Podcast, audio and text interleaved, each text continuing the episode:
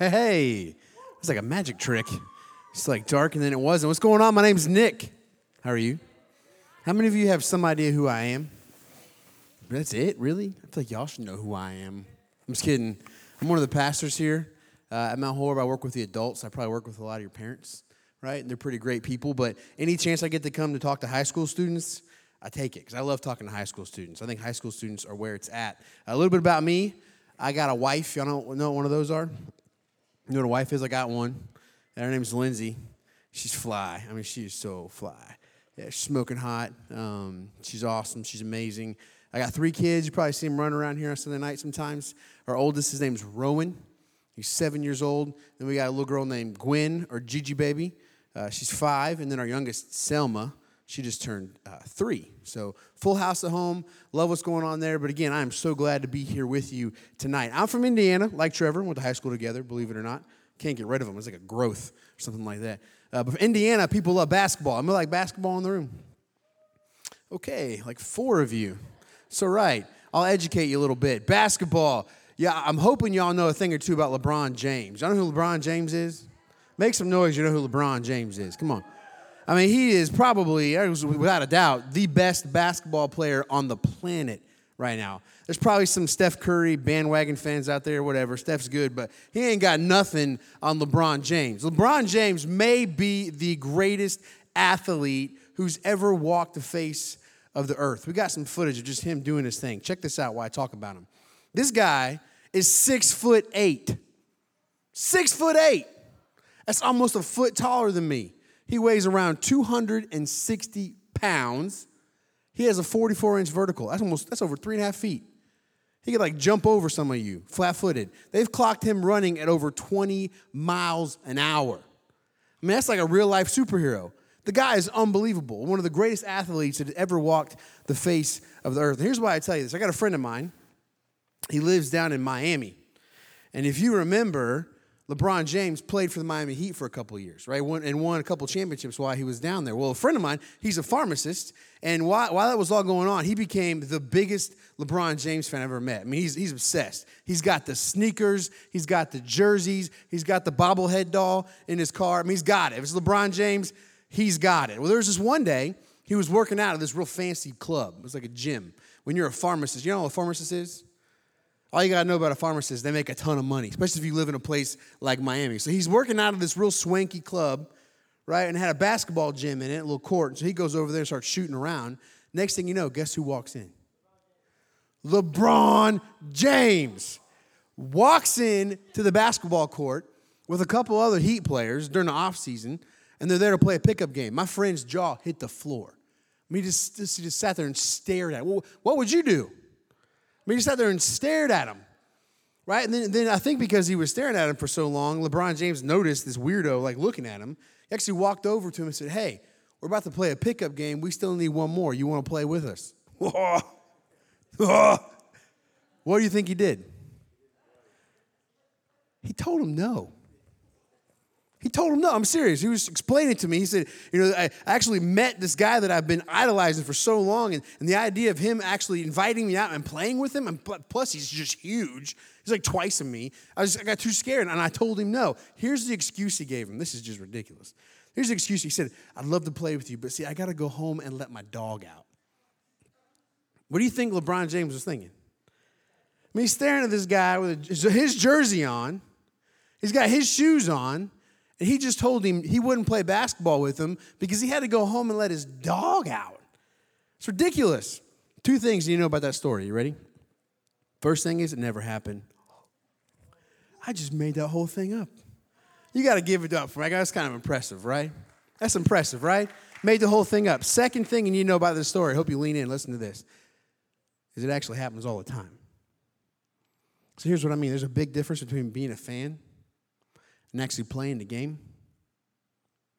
This is certainly true when it comes to following Jesus. I want you to hear something tonight. Jesus isn't interested in having a bunch of fans.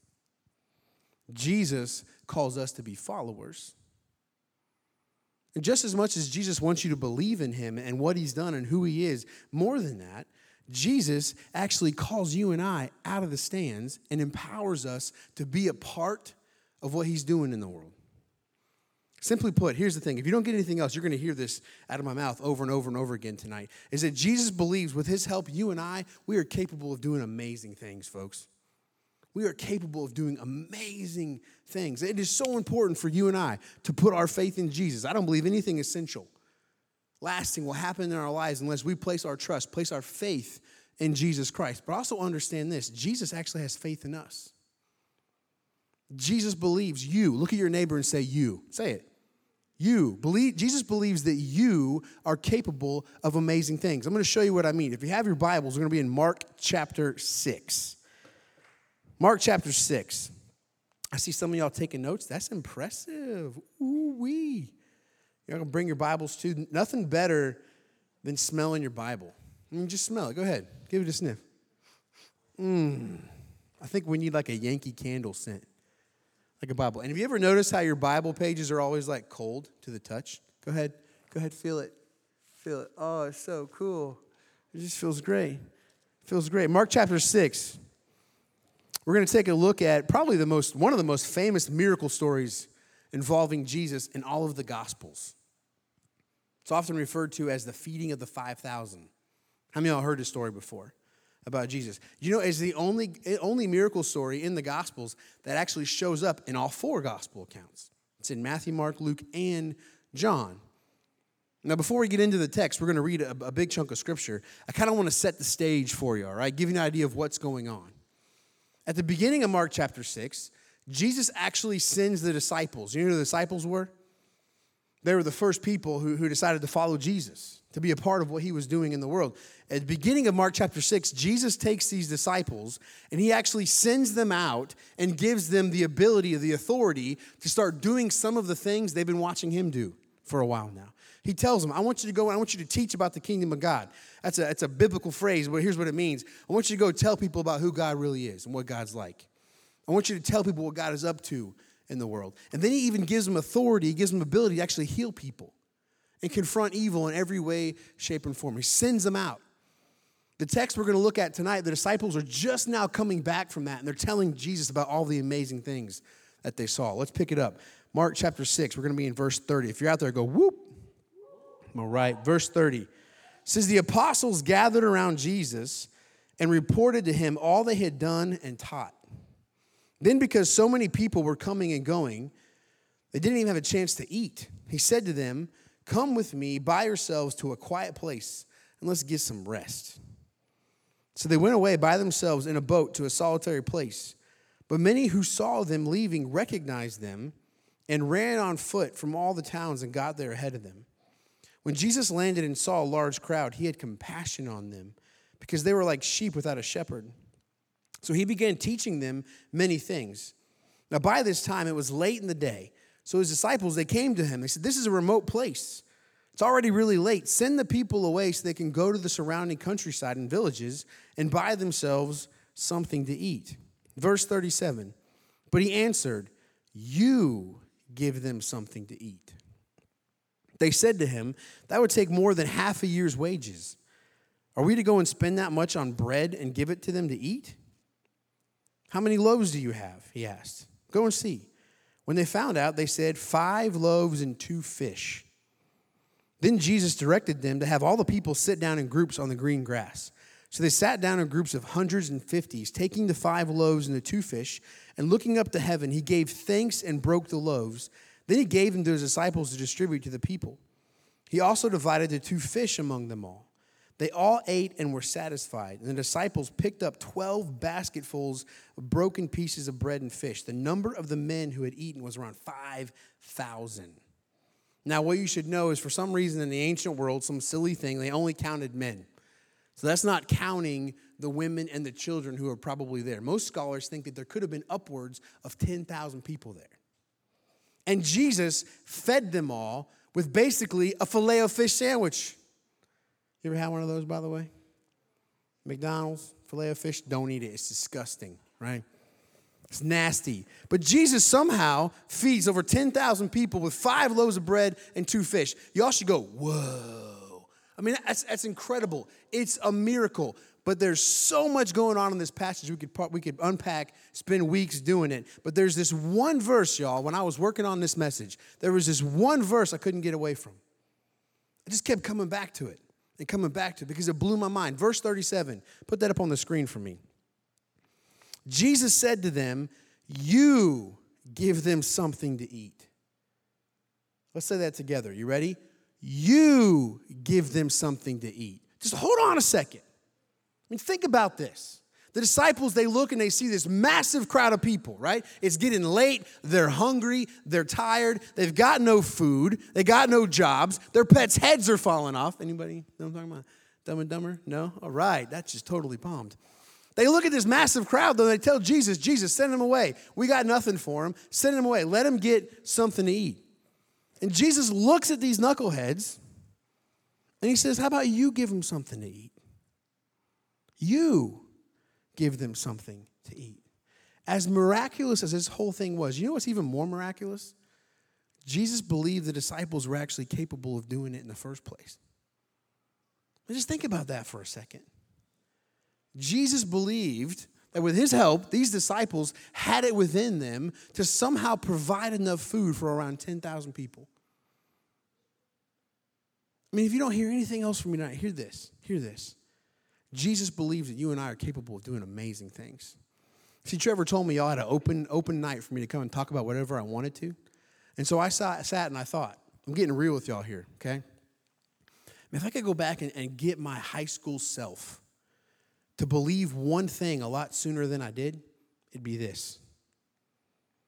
It'd be this to realize, you know what, my life, I can do something with it. And that Jesus doesn't just invite us uh, to sit back and wait to go to heaven after we die, but Jesus actually invites you and I to be a part of making the world a different kind of place. Is that you, even right now, you don't have to wait till you grow up. You, right now, can make an incredible difference in the world, in the community, and the people around you. I'm telling you, I'm, I'm the biggest knucklehead you'll find. But somehow, some way, Jesus has used me to actually bring change into the world. Real change. Blows my mind. This is what I want to talk about tonight. Is, that, is, is this incredible thing that Jesus invites us into. Because you see, like the disciples, you and I, even though Jesus invites us into, into amazing things, like the disciples, we sometimes have a hard time wrapping our heads around it. And we often miss out on being a part of the amazing things God wants to do in us and through us. And if you, if you look at the passage carefully, there's obviously a difference between how Jesus sees what's going on and how the disciples see it. And so, what I want to do is take a look at that. Take, take a look at a couple of the differences, see what we can learn from them. The first difference I notice has to do with how they saw the crowd. The disciples, they saw the crowd as a nuisance. Anybody got younger brother or sister in the room? Yeah? So they saw the crowd kind of how you sometimes feel about them. They're annoying. We're tired, Jesus. We're hungry. There's this big group of people, they just want something to eat. We don't got it. Can you just send them away? Can you get rid of them? What's really funny, though, is if you go back and read the passage when Jesus sends the disciples out at the beginning of the chapter, he tells them, Don't take any food with you. I want you to depend on other people sharing with you. And obviously, other people did share with the disciples because they come back and are telling Jesus about all these things they're excited about. Now, here's what's nuts. In this passage, they have a chance to return the favor, to provide some food for hungry people, but they don't want to do it, do they? Instead, they just want Jesus to get rid of them, but not Jesus. Jesus doesn't do that. Instead, we're told in the scriptures that when Jesus looked at the crowd, he saw them as a sheep without a shepherd. And then it says this Jesus had compassion on them. Now, the New Testament, the, the book of Mark, it wasn't originally written in the English language. It was originally written in ancient Greek. Okay, now the Greek word for compassion is probably, it's like one of my favorite words in the universe. It's the word splanchnon. Don't you love that? It's like somebody should name a Rottweiler that. This is my dog Splanchnon. He will eat you, right? This is a great word, though. This word literally means, check this out. This word literally means to feel with your intestines. It means to like feel in your guts, in your bowels. And it sounds funny, but it totally makes sense. Like, like when you hear about somebody you love going through something really difficult, where do you feel that at? Ugh, right? You feel like right in your gut. People even have a phrase, it's like getting kicked in the gut, right? When you hear about something hard. This is compassion. It means to actually feel, to be moved in your guts. You know what compassion is? Compassion is about realizing that there's way more to people than the obvious. That's what compassion is all about. Compassion is about realizing there's more to people than the obvious. Remember, the disciples look at this crowd, they're just a bunch of stinky, hungry people that are getting on our nerves. Send them away. But not Jesus. Jesus knows the reason why they're following him around is because they've got some big needs in their life, and for some reason, they think Jesus can do something about it. And so Jesus has compassion on them. This is what compassion is it, it, it helps us to realize and to know there's way more to people than what seems obvious. I just recently heard this story about a guy who was on a subway in New York City late at night. And he got done with a long day of work and he was heading back home. And they were at a stop, and all of a sudden, this guy gets on the subway train with three little kids. And these kids are just, they're going nuts. They're really loud, they're bouncing around, they're messing with people. And this guy couldn't believe that the dad wasn't doing anything about it. He was just kind of sitting there, sort of checked out. And the guy let it go on for a while, but then he started getting real annoyed because these kids were just being awful. He finally speaks up and he says, Sir, are you not going to do anything about your kids? I mean, they are bugging a lot of people. Can you just get them to settle down? And he said, It's almost like the dad just sort of snapped out of this daze. And he looked at the man and he said, I'm so sorry. We just left the hospital where they had to say goodbye to their mother who passed away two hours ago. And honestly, we don't think any of us know what to do. There's always way more going on with people than what seems obvious. 35 years old. It's kind of old, kind of not old. That's one thing that I'm learning about people. There's way more to people than what seems obvious. Some of you sitting in this room, you're going through some really heavy stuff right now. And not a whole lot of people know about it. We all got stuff going on, don't we? We all got our stories.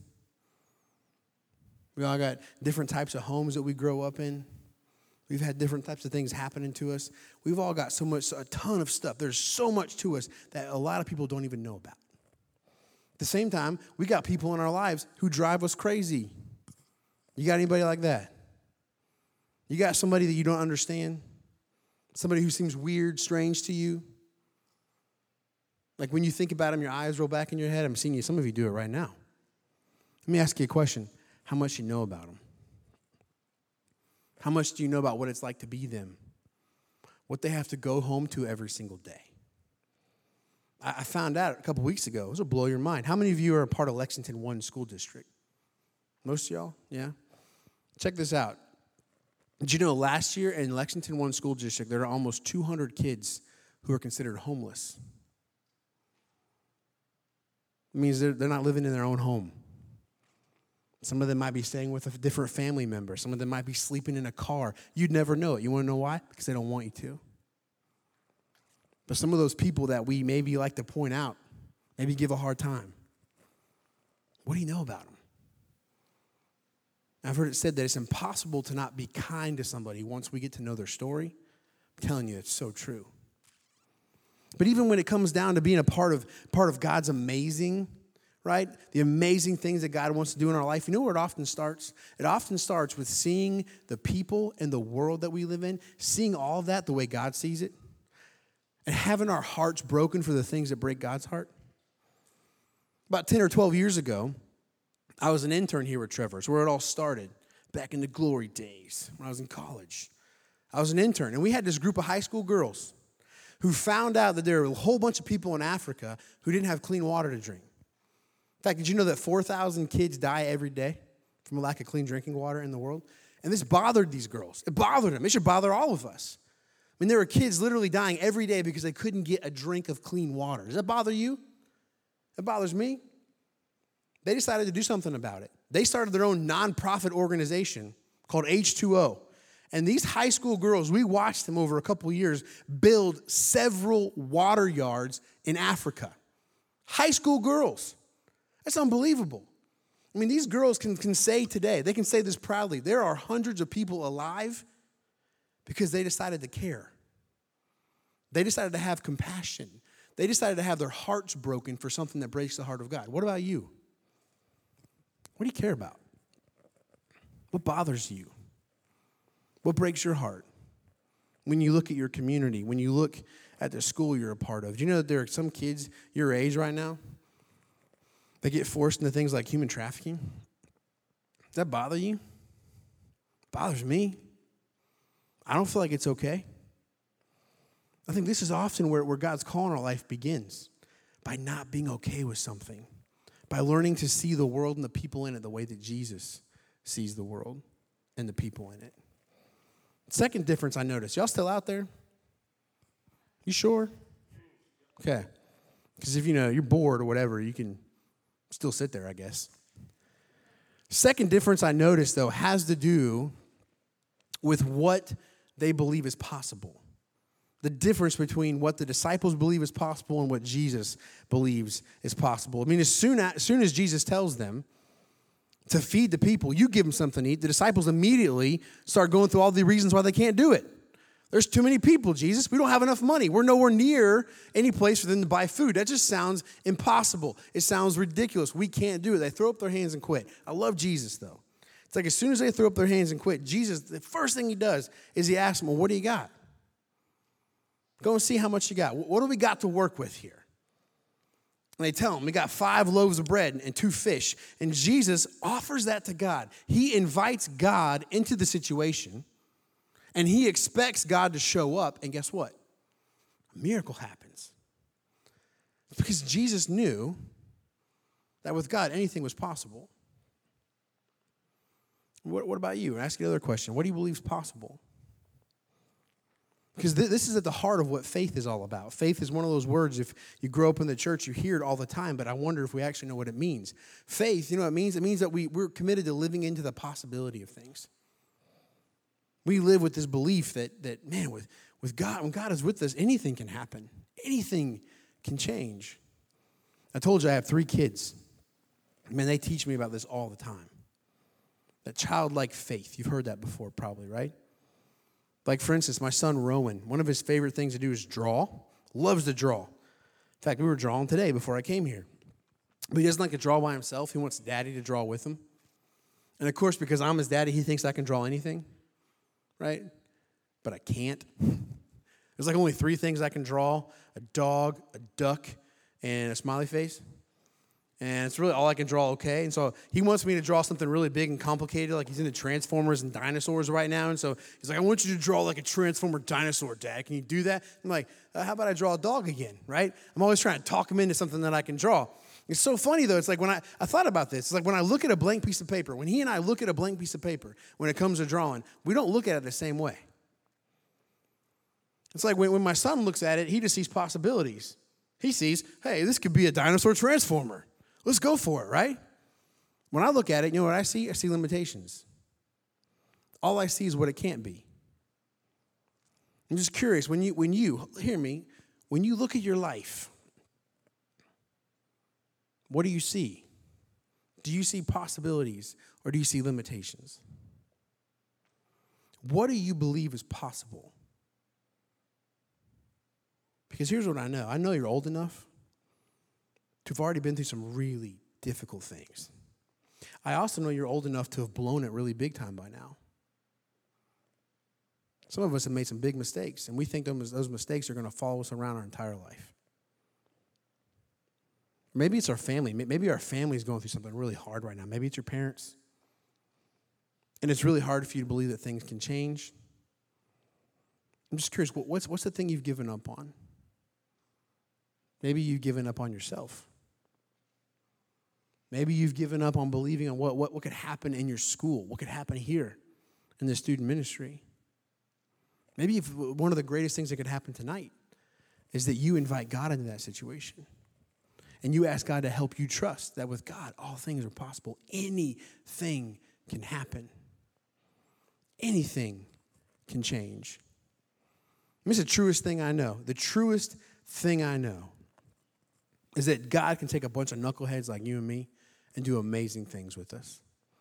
I mean, God believes, Jesus believes. With his help, you and I can do amazing things. Now, perhaps the biggest reason why we don't experience that is because you and I settle for less than amazing. We sell out. Like, if you think about it this way, If your life were a movie, would you pay money to go watch it? Would you? I mean, like, really, would you? Or think about it this way. Like, I love going to the movies, right? And you go to the movies and there's, there are those posters up. They give you an idea of what the movies are coming out soon, right? The coming attractions. And they usually, like, summarize a little bit of what the movie's about to give you an idea, right? So if your life were summarized on a movie poster, what would it say? Here's John. He plays six hours of Fortnite a day, and that's it. You can pay $20 to go watch that movie? Here's Susan. She's trying to get 3,000 Instagram followers. Can she do it? Would you pay? I would not pay $20 to go watch that movie.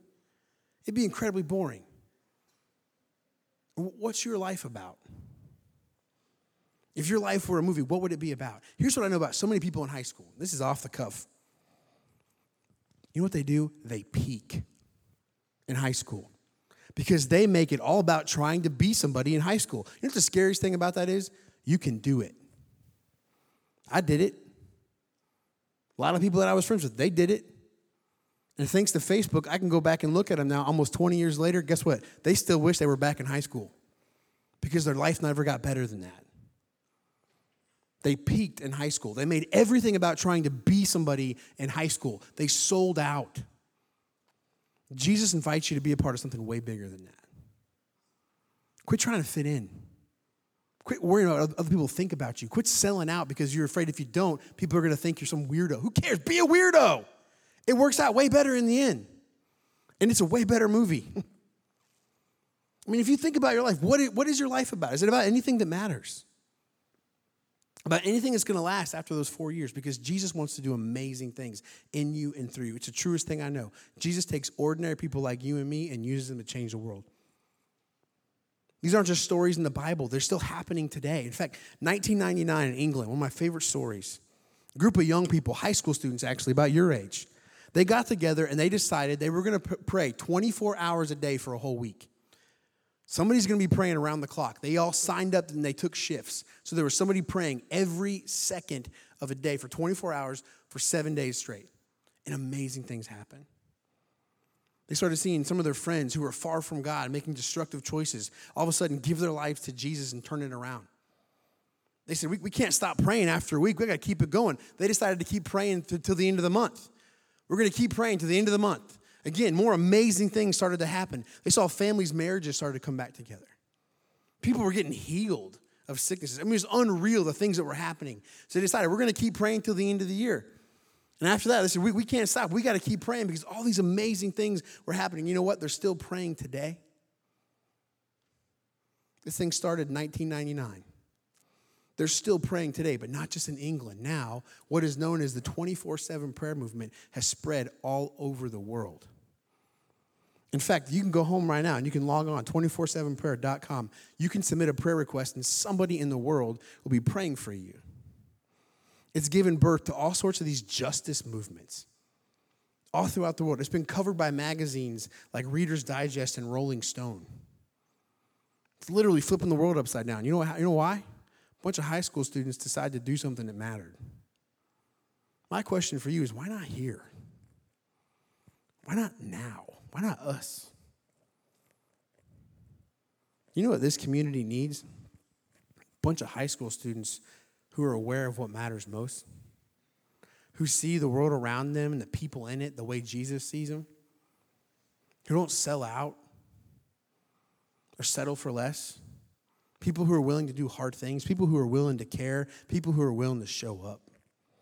That's what this community needs. And that's what I believe Jesus wants to do through you. We're going to move into a final time of worship. But I want us to spend a moment just sort of considering how, how we need to respond to this. And, and some of you are going to just blow me off. You are. You're to like, ah, oh, it's fine, whatever. And you're to go home and you're just to blow me off. It's okay. I got a wife who loves me and three kids. I'm to go home to her. It'll be fine. Some of you, though, are listening right now. I can see it. You're listening, it's sinking in.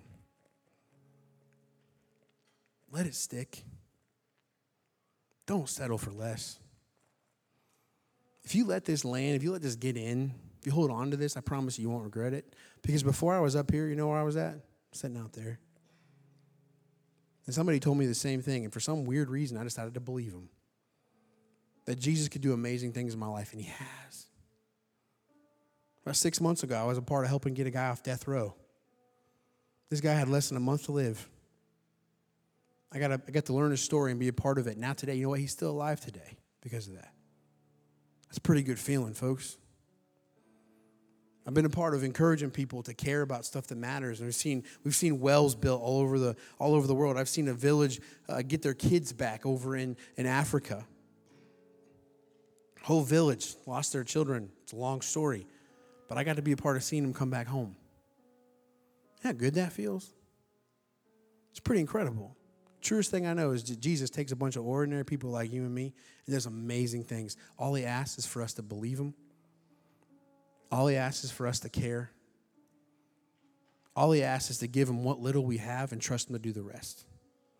So for you, just if you wouldn't mind, just we're going to move into a, a, time of worship, and I want this to be really prayerful. So maybe even go ahead and close your eyes right now. I just want to ask you some questions. Let these land. Let these get in. First question I want to ask is: Have you settled for less than God's amazing? Are you selling out right now?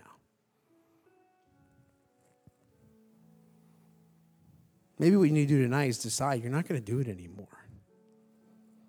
Maybe what you need to do right now in this moment is commit yourself to going after God's best for your life. Maybe there is someone you need, you need to show some compassion to. There's somebody you don't understand. You you need to take a step towards them. You need to get to learn more than what's obvious about them. Maybe there's something you've given up on. Maybe it's you. Maybe it's something your family's going through. It feels like it's too much, it feels too big. Maybe what you need to do tonight is invite God into that place. Ask Him, God, help me to trust you that anything's possible. My hope for all of us is that we will accept Jesus' invitation to be a part of what He's doing in the world, to be a part of amazing. Let me pray for us. Jesus, Jesus, Jesus, we need you. We need you so much. I thank you for this room of students, this room of young people, this room of world changers. Lord, wake us up, wake them up. I pray that even now you give them dreams about what you want to do in them and through them. Don't let them wait. Make them eager to start now. Lord, I pray that you use them to start something, to start a revival right here right here in Lexington. Something that not only shakes up this town, but shakes up the whole state. And who knows, maybe even shakes up the entire country. Just help us to trust you with what we have. And then to expect you to do something amazing with it. We love you so much. It's in Jesus' name we pray. Amen.